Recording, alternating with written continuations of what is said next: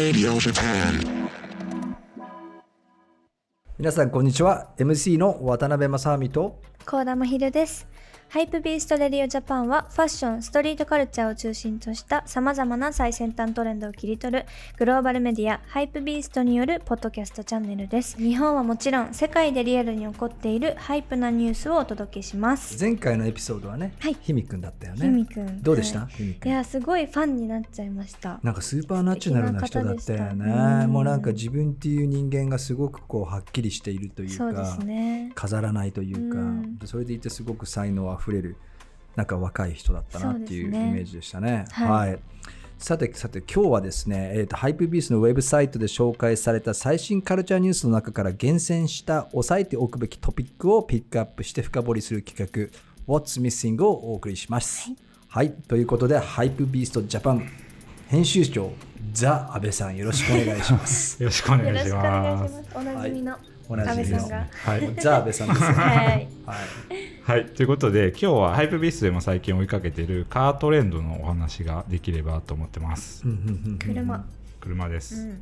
車どうですかマッピー？車好き？私は家族がうん車そんなに乗らないので、こう身近ではないんですよね。でも母の実家に帰ると、うん。あの車をママが運転してくれるので、うーん、い、いですね。僕もね車自体はなんだか遠目ですごくいいなと思ってたんだけど、はい。実際僕も免許を取るタイミングがすごく遅くて、はい、27歳ぐらいの時にイギリスから帰ってきた時に取ったんですよね。あそう。なんですね、うん、それで3ヶ月4ヶ月ぐらいかかって取ってそこから車を乗り出すんですけど移動手段で当然車を乗るんだけども、はい。やっぱりファッションと結構結びつけて乗ることが多いかなっていう。見た目でうん。選んだりとか、そう。だから、まあ、最近もすごくいろんな流れがあってはい、あの電気自動車とかもすごい興味があるんですけどね昔はもうなんか60年代とか70年代のもうガソリンがっつりくるやつをうん乗ってましたね。なるほど、はいはい、ということでライフスタイルはもちろん最近は地球環境も結構急激に変化しているのでファッションシーンだけでなくあの車の業界も10年前とは結構様変わりしていると思うんですよね。まあ、ポジティブな意味でこの自動車周りにどんなことが起こり得るのかっていう今のトレンドをちょっとプロの方をお呼びしているのでお聞きしようと思っています。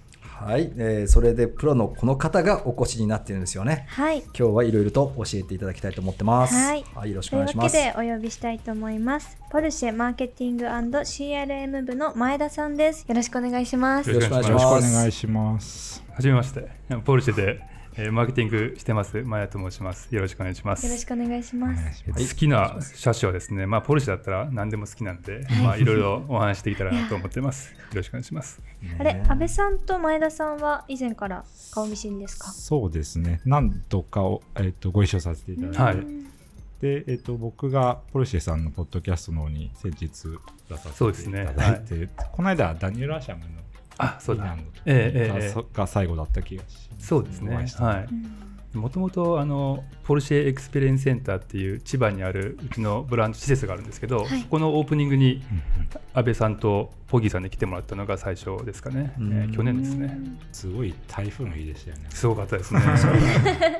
へいろんなカージャーナリストが来れない中、ポギーさんと安倍さんだけが来てました 時間通りに。あれどうやって来たんでしたっけ？電車で来たんで電すか車で来たんあそうですけど、電車で来たんでこれ確か5時間かかりました。5時間。本当ありがとうございます。ー仕事熱心ですね。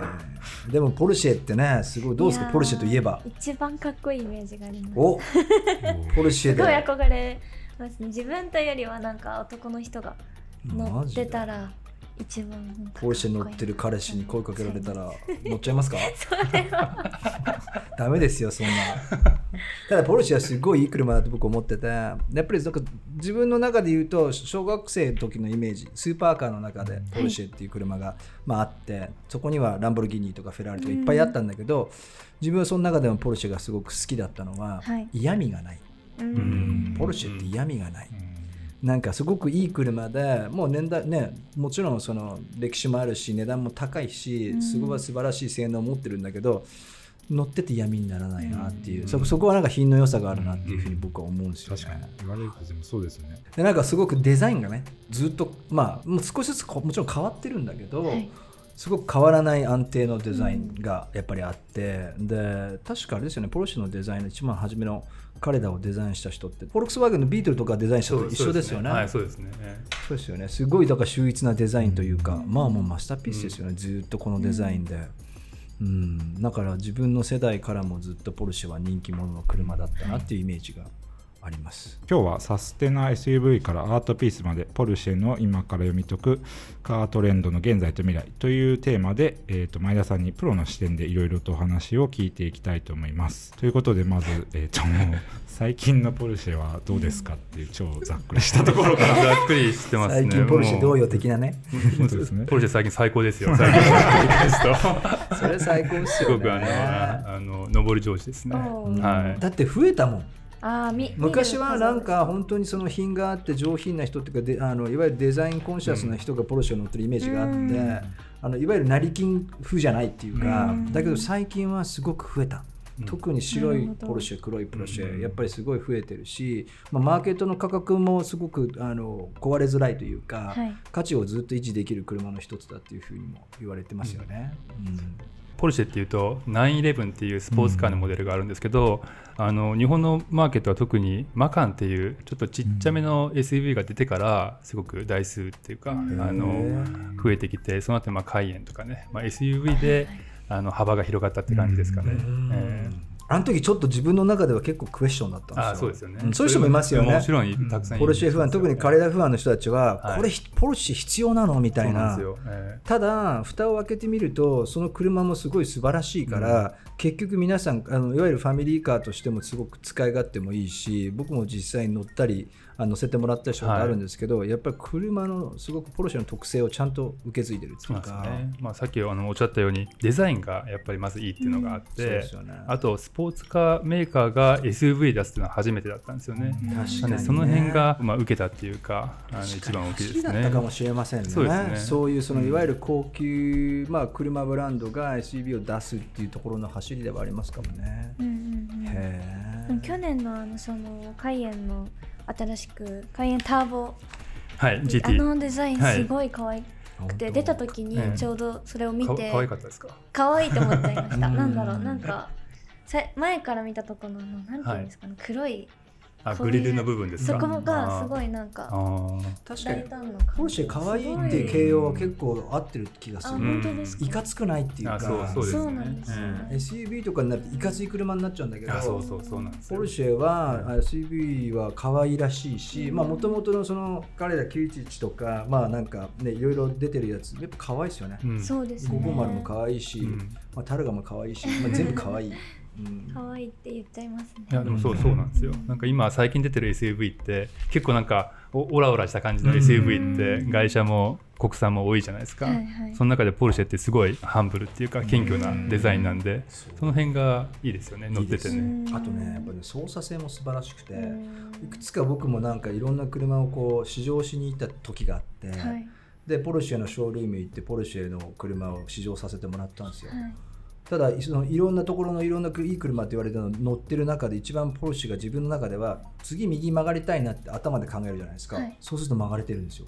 お何そういうそのその操作性がはいすごいその体と一体になってるっていうかまあ、シートとか多分そのスポーツカーの特性が多分出てるんだと思うけどさあ次はじゃあ左にそろそろ 50m 先曲がろうかなっていうと、なんとなく車がそっち側に行ってる、うんうんへーそれは結構不思そう不思議だなと思ってなんかね。そこまでつながってんだと思ってたんですようんね。すごいうまい的確な表現ですね。ねあのまさしくあとポルシェっていうと、ええ。その車だけじゃなくてこうなんかポルシェデザインとか、はい。あのすごいデザインに対してもすごくこうポルシェのブランドって出てると思うし、うん最近なんかスマートウォッチも8そうですね月に出たっていう。はい。なんであのポルシェデザインっていう、まあ、あのラグジュアリーのブランドも日本はないんですけどヨーロッパとかアメリカでは販売してますし最近はタグホイヤーさん、えーと僕たちグローバルのパートナーシップを結んでるんで本当8月の中旬ですかね。新しい今僕してるんですけどあのタグホイヤーと,、えーとポルシェのコラボモデルのスマートウォッチが発売されたんです。でこれってまあ僕ポルシェっても書いてあるし全体的にタイカンという新しい電気自動車があるんですけどそれをイメージしたスマートフォンでこれで体感のなんか走行距離とか、はい。あの今車の状態とか見れたりするんですよね。なんでめちゃくちゃいいですね。えー。車だけじゃないっていうちゃんとデザインとかファッションもあの取れるっていう感じし。ない人でもね身につけられますもんね。そうですね、えーこれはあの比較的体感より安く買えるんで、あのぜひここから入ってもらうっていうのはいいかもしれないですね。はい。はい。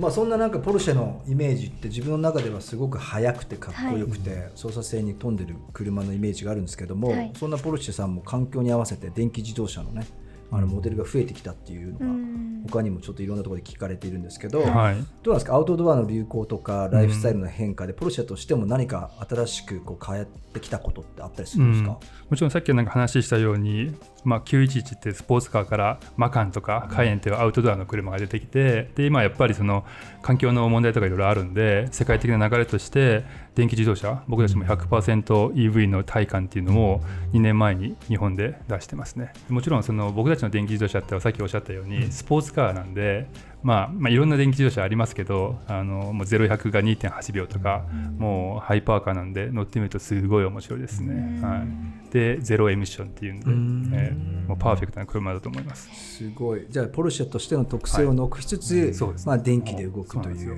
だからさっきあの乗り心地も本当ポルシェなんですよ、素晴らしいえー電電気だけどポルシェなんですよね、なんかそう某ブランドの電気自動車僕も乗って、すごくそれにはそれで感銘を受けたんですけど、えただなんか車の未来が全くその同じ方向に行くのもどうかなっていうのはやっぱりありますよね。某某電気自動車ってどこの電気言っちゃっていいんですか？テスラです。あ僕ねま前テスラだったんで。あ本当に すごいいい車なんだけど、ええすべての最大公約数っていうか、そのええ。その最大値を、まあ、多分結晶化してはいはい。できた車にすごく見えるっていうか、ただ思ったのはこれ誰でも乗れる乗れるっていう利点はあるけど、誰でもにもなっちゃうなっていうか、うんファッション好きな個性なものが素敵なものが好きな人にとってはちょっとどうかなっていうのをちょっと思ったんですよね。そうなんですね、まあ、まさしくおっしゃる通りで個性的にはならないかもしれないですね。そうですよね。だから今でさえ、ただまあ、日本はテスラの台数がまだまだ少ないから、はいはい。一つの個性として見えるけど、ええこれがみんな溢れちゃうと、うん。なんかどれもがちょっとレンタカーっぽく見えちゃうっていうか。まあ、でもテスラは多分その電気自動車によってエネルギーを、うんあのなんていうんですか再生可能なエネルエネルギーに全世界を変えていこうっていうのが彼らのミッションなんでそうどっちかというと僕たちの電気自動車は今までの僕たちのスポーツカーのカルチャーとかあのヘリテージっていうのをいかに電気にしてでも受け継いでいけるか、うんその車の運転する楽しさを今後つなげていくかっていうモデルなんでちょっと車のあのポジショニングっていうかちょっと変なことになっちゃいましたけどなんか方向性が違いますよね。そうですよね。まあなんかそれがすごく僕はいいなっていうふうには思うんですけど、うんね。ポルシェとしてのなんかこのスタンスというか。はい。で、えー、とエネルギーとしては電気を使うっていうのは、うん。まあ、これからどんどんモデルが出てきたら面白いだろうな増えてきますね。はい。その中でポルシェ。じゃあ SUV 大きなのにもし自分が運転するとしたらどう何どうなの乗りたい？えー、でも SUV かなって何色思ってます。なんか最近個人的な話なんですけど、書いてる曲の歌詞に SUV って入れてて、うん、こうお会いする全然決まる前に入れてたんで、うんすごい今日なんかすごい運命的だなって思ってたんですけど、うん。女の子ってでも大きな車好きじゃない？そうですね。なん守られてる感じがする。安心感なんだろう、ねなんか友達女の子で、うん。将来絶対買いたい車で黒の SUV って言って、あのカメラロールに専用のフォルダを作ってる子とかがいてめちゃめちゃ好きなんですけどその子もすごい小柄な子なんでなんですかねなんかその感じはありますね。うん。大きいのすごいいい。大きい車ね。守られてる感じするのかもね。ねせっかくなんで前田さんからちょっとおすすめのおおそれは聞きたい。これもらえるんですか？あそれちょっと僕あの足が会社行けなくなっちゃいます。あーどうしましょうかね。SUV がいいんですよね。あでも全然おえすすめえあでもあれですよ音楽やられてるるんですよね。そうです。何でしたっけ？ギターでしたっけ？ピアノと歌をやります。はい。あそうですか。ギター僕もギターやるんで、はい。やっぱり SUV とかの方がギターバーン全部入るんで、はいはいええいいと思いますよ。あのスポーツカーのギター入んないから。いやスポーツカー結構抵抗ありますまだ。なんかかっこよすぎてま乗りこなせるのかなって思っちゃうんですけど。あー自分が乗るならね。あー。そうですね。あじゃあじゃあ大きな車でポルシェ行ったらカイエンですか？ーカイエンでいいんじゃないですか？荷物めっちゃ多いので。黒のカイエン。黒のカイエンでもう全部、まあかっこいいかも。ね、10本ぐらいギター入れて。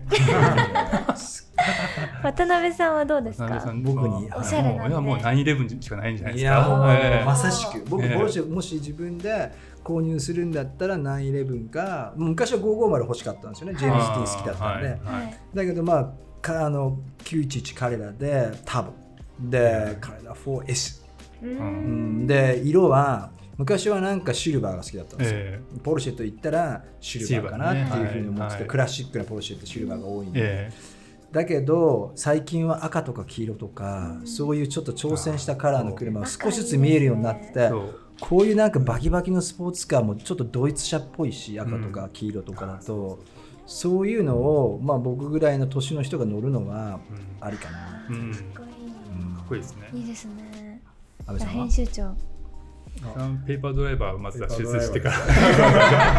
そこからそこはポルシェさんのポッドキャストに出た時からまだ変わらず。あ、変わらないですか？あ、ざ、ざ、まあ、時間はありますんで。大丈夫です。まだ大安倍ちゃん丈夫なんだろうな。ポルシェ乗るとしたら。スタイリッシュな感じがいい良くないですか？そうシュッとなんかしてて。いいですか？言っちゃって。あのあのボクスター。ボクスターっていうあのツーシーターのはいはいナイレムちっちゃいやつあるじゃないですか。うんあり上が開くやつ。うん。あんなんとかすごいかっこいいと思いますね。いいっすね。えちょっとメモっときます。ええ。えあのすごいいい車ボクスターも。うなんかすごいカジュアルに乗れるあそうなんですよ。ポルシェの一つで、えあの本当にそのオープンカーっていうかカブリオーレにして、あの辺をちょこちょこっていうにはもうすごいいいですよね。よよく知ってますね。好きなんですよあそうそう。すごい合ってると思いますへえ、そっかそっか。